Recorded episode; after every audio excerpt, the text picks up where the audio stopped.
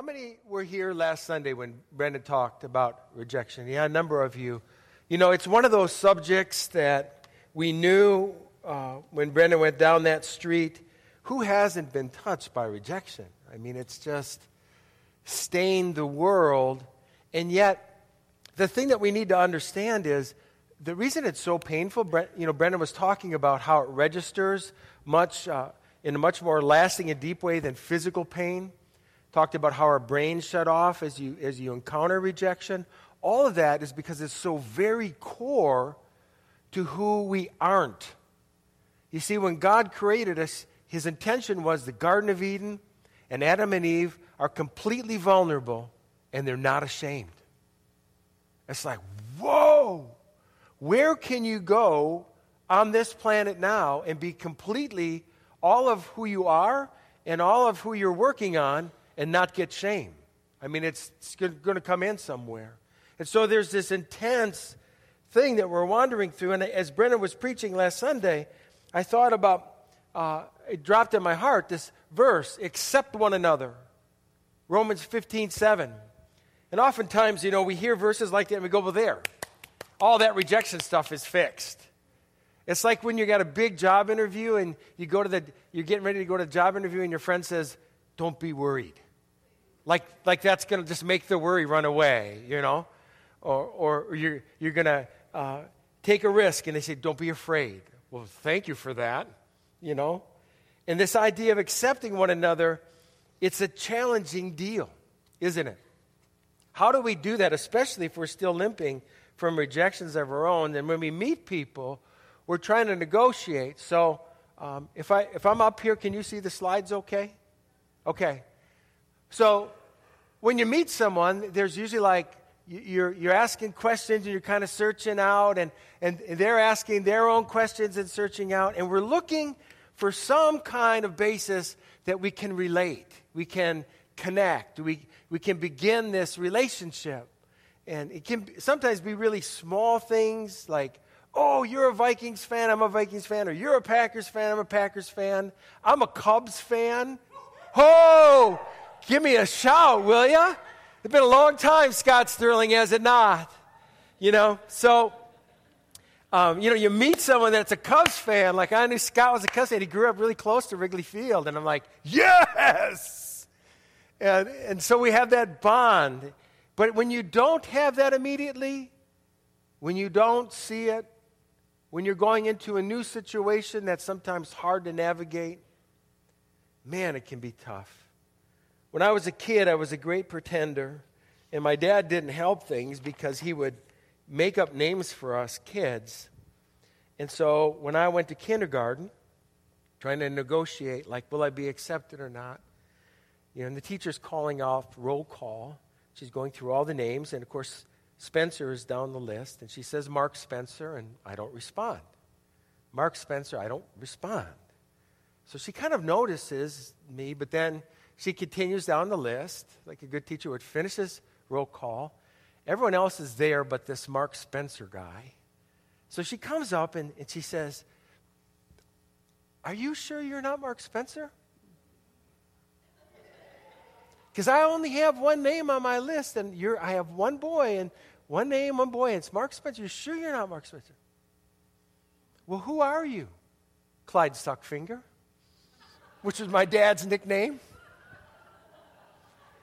So when I went home, my parents talked to me about my real identity. I was shocked. You mean I'm not Clyde Suckfinger? You call me that all the time. But you know, I became a great pretender. I always trying to, uh, I was like a chameleon. Whatever group was there, I'd kind of read what's going to be acceptable and slide in.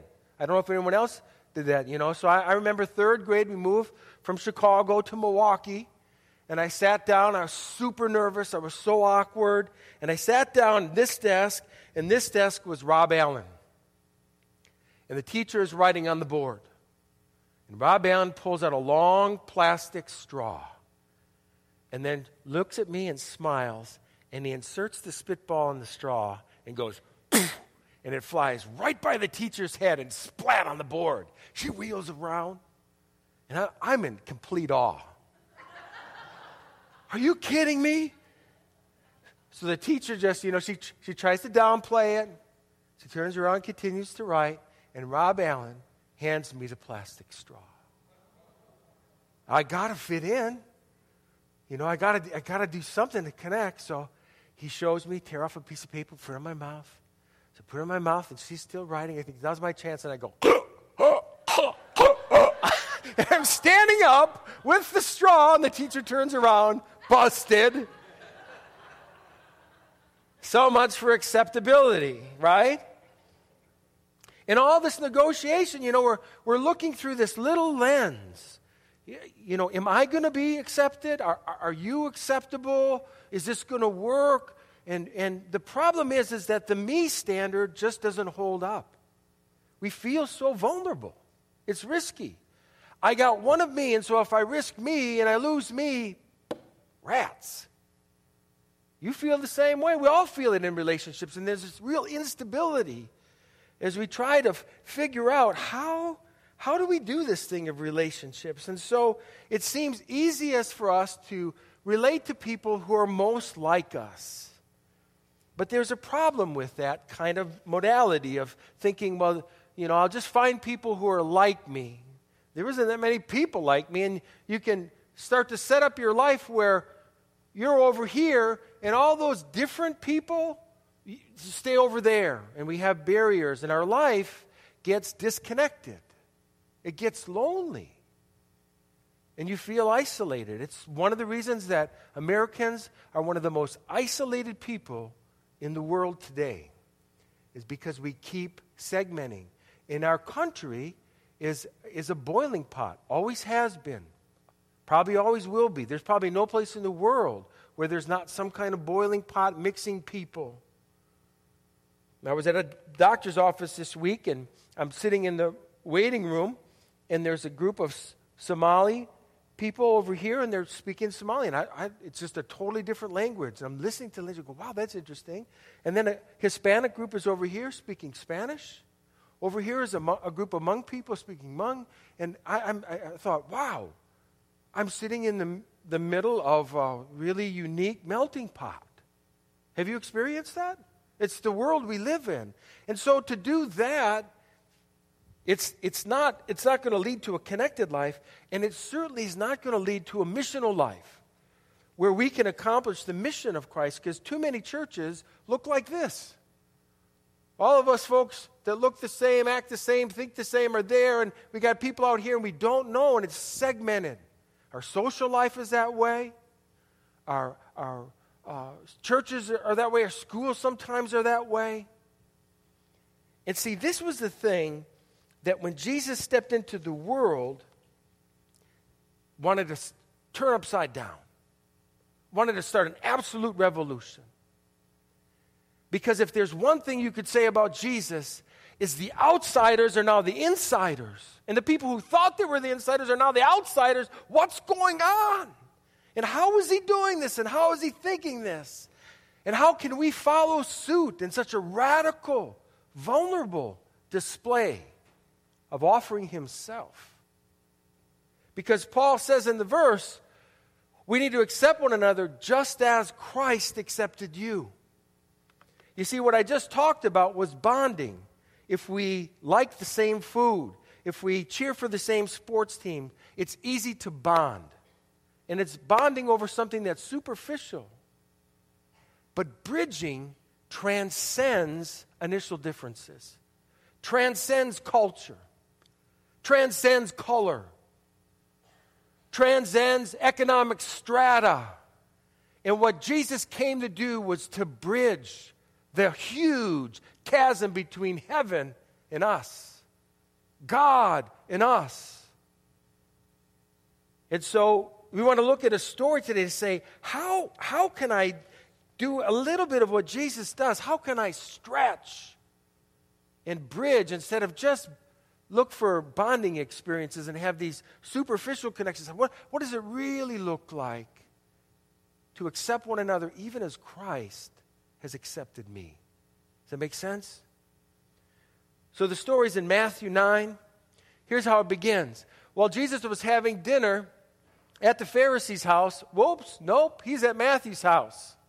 Who's coming to dinner? Many tax collectors and sinners. Holy cannoli. They came and they ate with him and his disciples. And when the Pharisees saw this, they asked his disciples, Why does your teacher eat with tax collectors and sinners? Now, I want you to see something, something that needs to begin already to transform your inner sense of how you think about you. If there is one thing that amazes me as I read the Gospels over and over again, for decades reading these Gospels, is how, how incredible, how fierce the attack was on Jesus' identity. When he is drawn away and tempted in Matthew 4, the two opening temptations are this from the devil if you are the Son of God. And one of the things that will attack you when you begin to settle yourself on the side of Jesus is who do you think you are? Who are you to open wide the doors? Who are you to sit at the table of Jesus? And these people are the ones on the outside shouting, those tax collectors and those sinners. But at Jesus' table, that's not who they were to him. Do you think Jesus said, Hey, all you sinners, get over here and sit down? No. Unbelievable to see the people that are freely drawn to Jesus the lepers, the lame, the blind, the ostracized, the tax collectors, the people that are prostitutes, the people that are lost. They're all running to Jesus. And when they get to Jesus, he does not shame them. He does not tell them, You're sinners, get away from me. He gives them a new identity. And my goodness, when I met Jesus Christ, October 17th, 1980, I told you the Father was right here. And the first thing that came out of my mouth was, Oh my God, this is the Father I've looked for all my life. It was a face to face encounter with God's and just unbelievable, unconditional, unstoppable love just running over me like a, like a herd of buffaloes stampeding me. And it was like, wow, I am loved by the Almighty God. And every single one of you are invited to come and sit at this table. And don't you dare let that devil tell you you're anything less than a child of God. You belong to him. He died for you. Wrote your names on his hands. He stretches wide his arms. It doesn't matter where you've been, what you've done. And even after you're a believer, when you stumble and fall and you trip in the darkness, Jesus is right there, pulls out the chair and says, Sit down, let's talk. Get a hold of it. You see, that's what's happening, and these people on the outside are so mad about it. But Jesus is including. The Pharisees want to exclude. Jesus is inviting. They want to blacklist. Jesus is embracing. They're excommunicating. Ladies and gentlemen, in the name of Jesus Christ, you have a very secure place at the table. Done. Finished.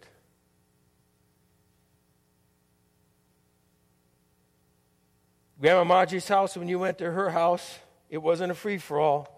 Your cup with your name was right at your place. You didn't wonder where you sat, you had your chair sit down. It's not just the Pharisees, though, because there's people that you think would catch on. John's disciples, this is Jesus' cousin, the Baptist. They come and they say, How is it that we and the Pharisees fast often, but you guys don't? What's happening here? I mean, we kind of expect it from the Pharisees and the Sadducees. We don't expect it from the Baptist. Isn't he a good guy? And you see, the natural tendency, and this is the thing that happens to us, it happens to churches all over, it can happen to us. Some ways it may already have. Is that once a group forms, the people inside that group get a little nervous about losing their place.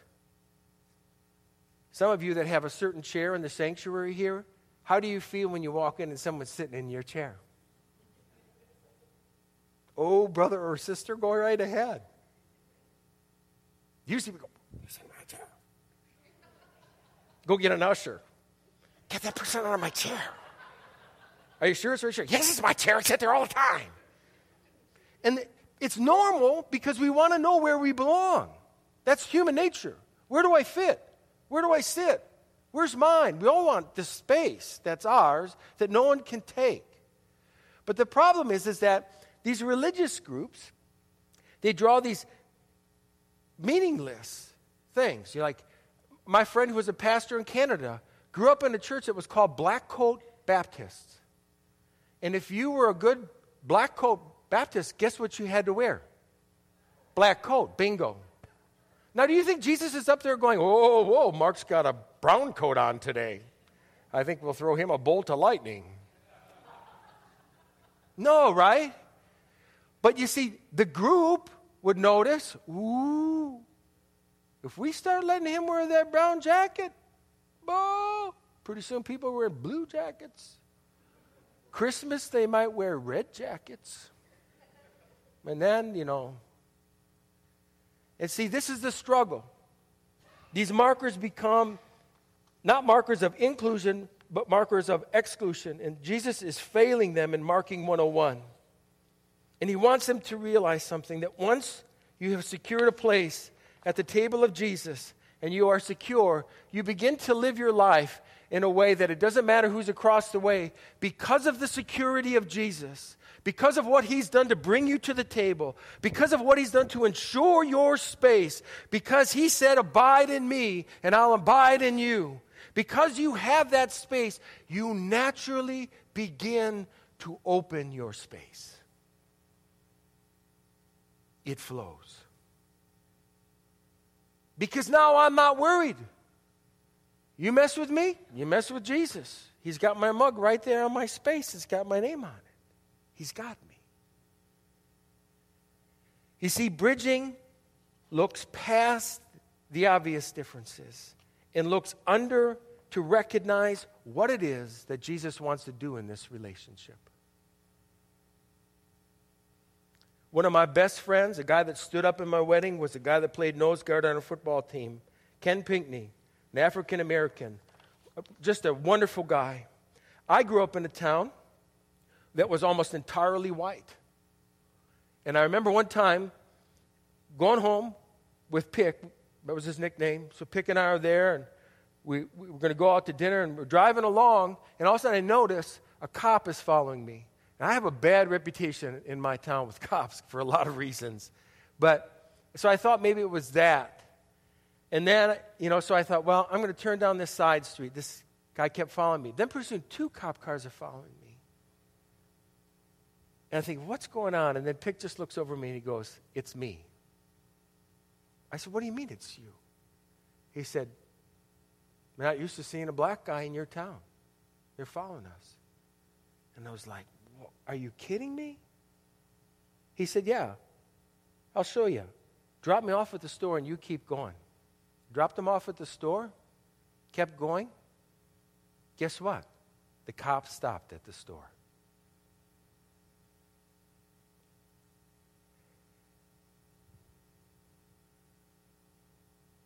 There's something deeper, is there not, than color? There's something deeper in an eternal way than stature.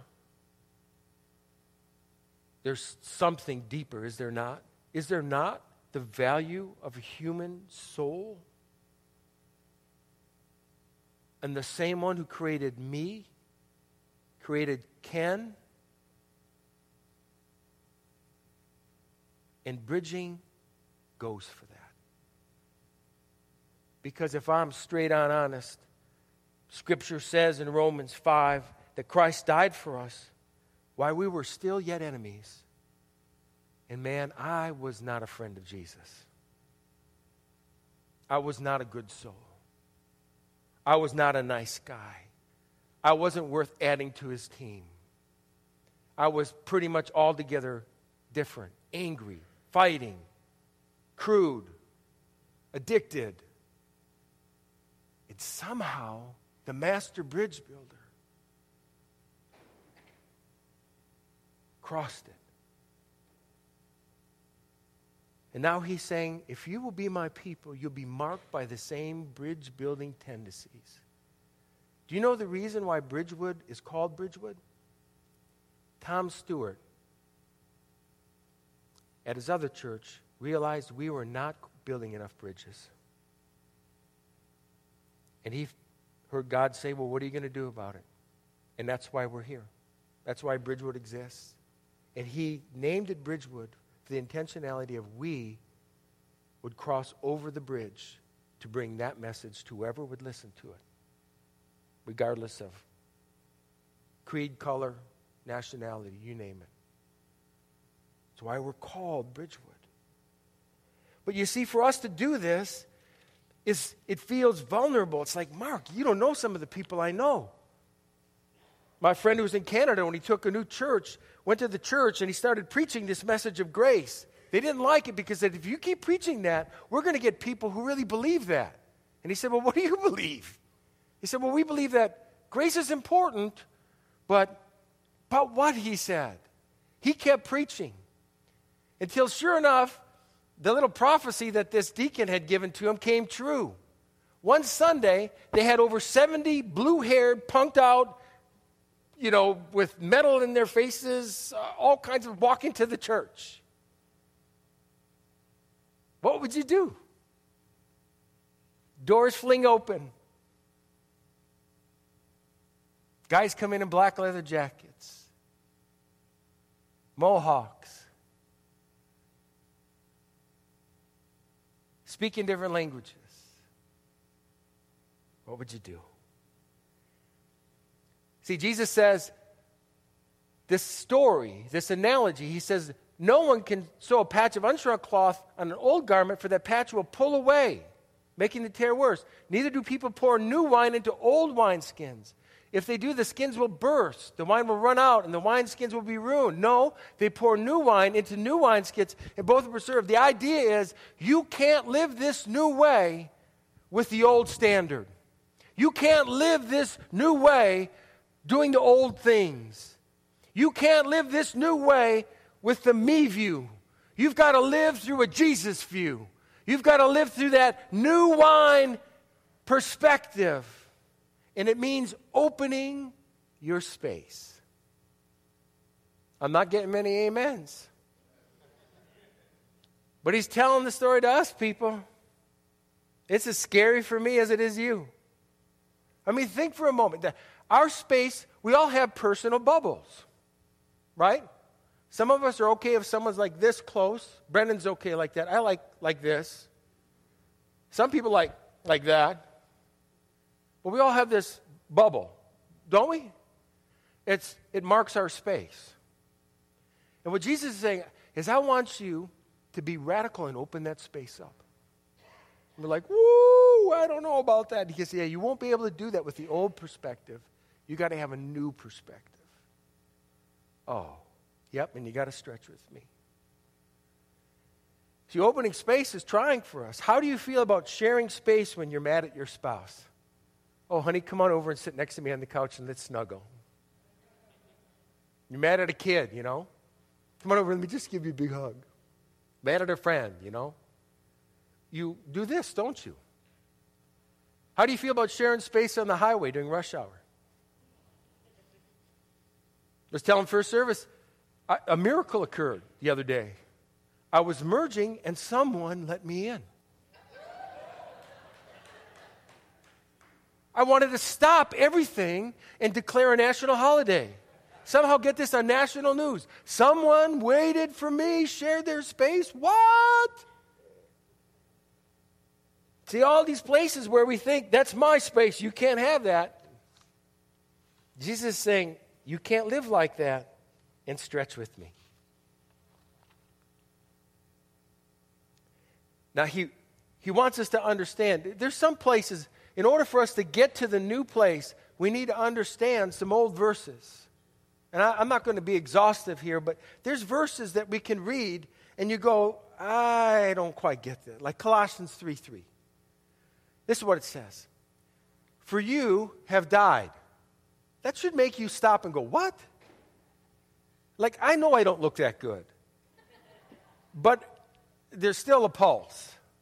I'm still kicking air in, you know? For you've died. What does that mean? And then it goes on and says, and your life is hidden with Christ in God. What?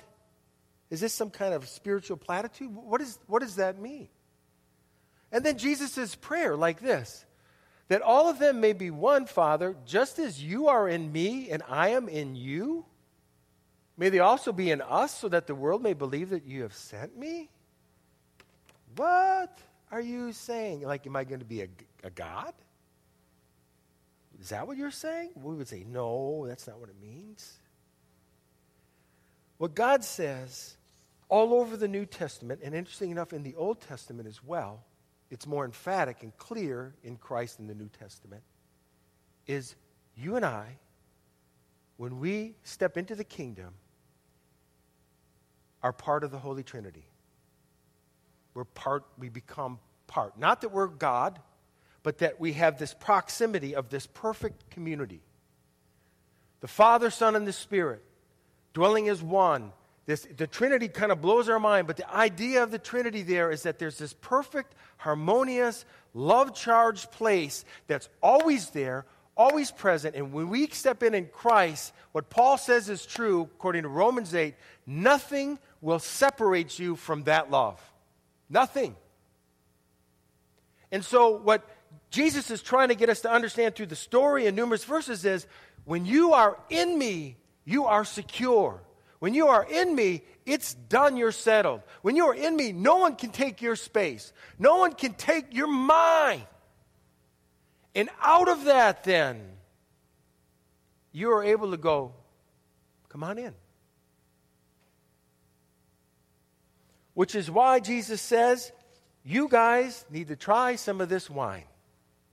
No, they poured new wine into new wineskin. They're both preserved. Wine in the Bible the, it's an analogy of the Holy Spirit. And what Jesus is saying is that if you have me, my spirit in you, guess what? You're different.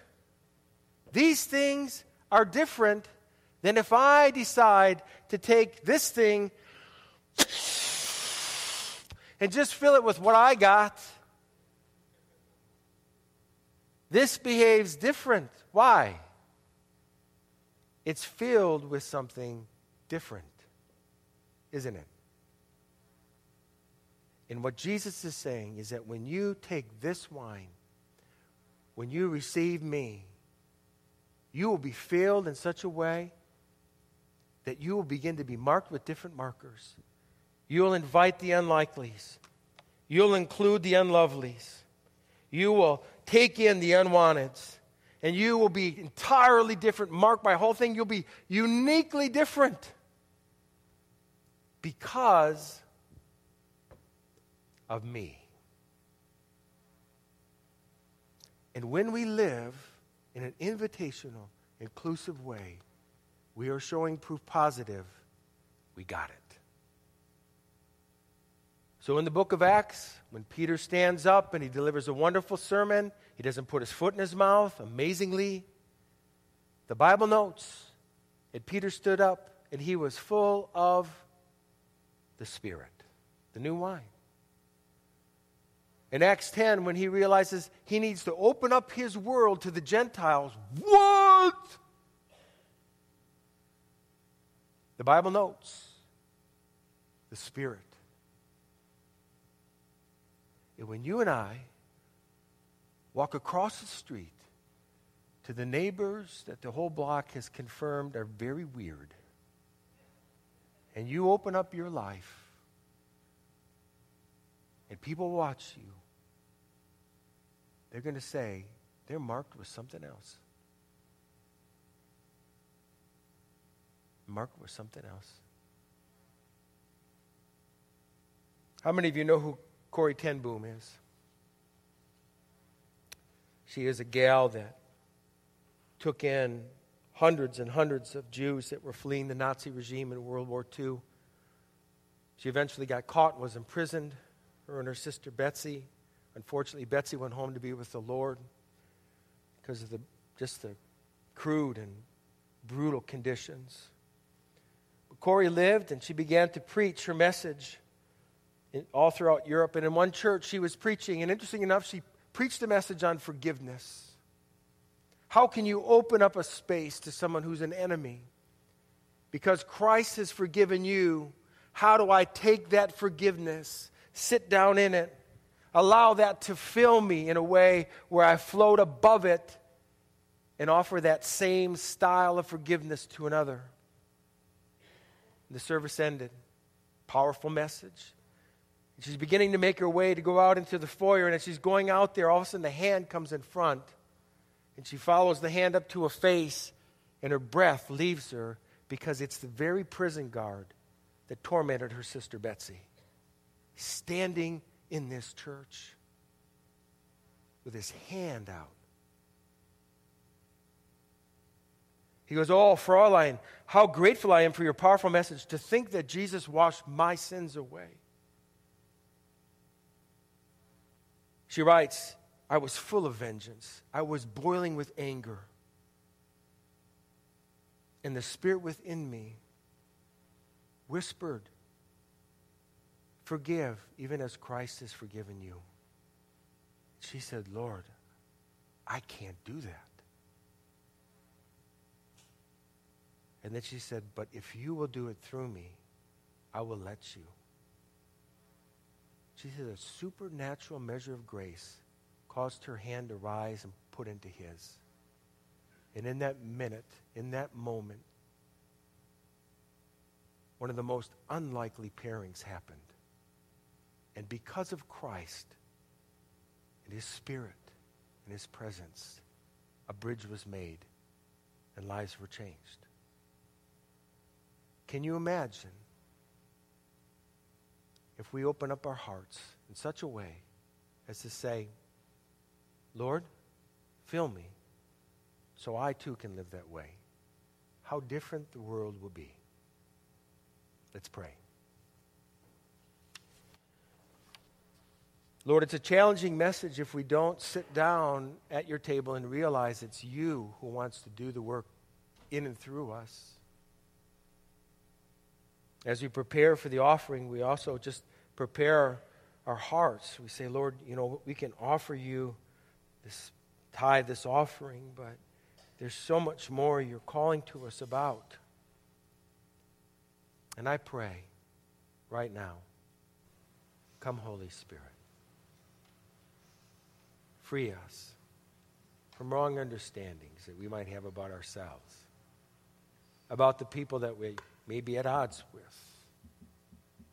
Fill us, use us, make bridges.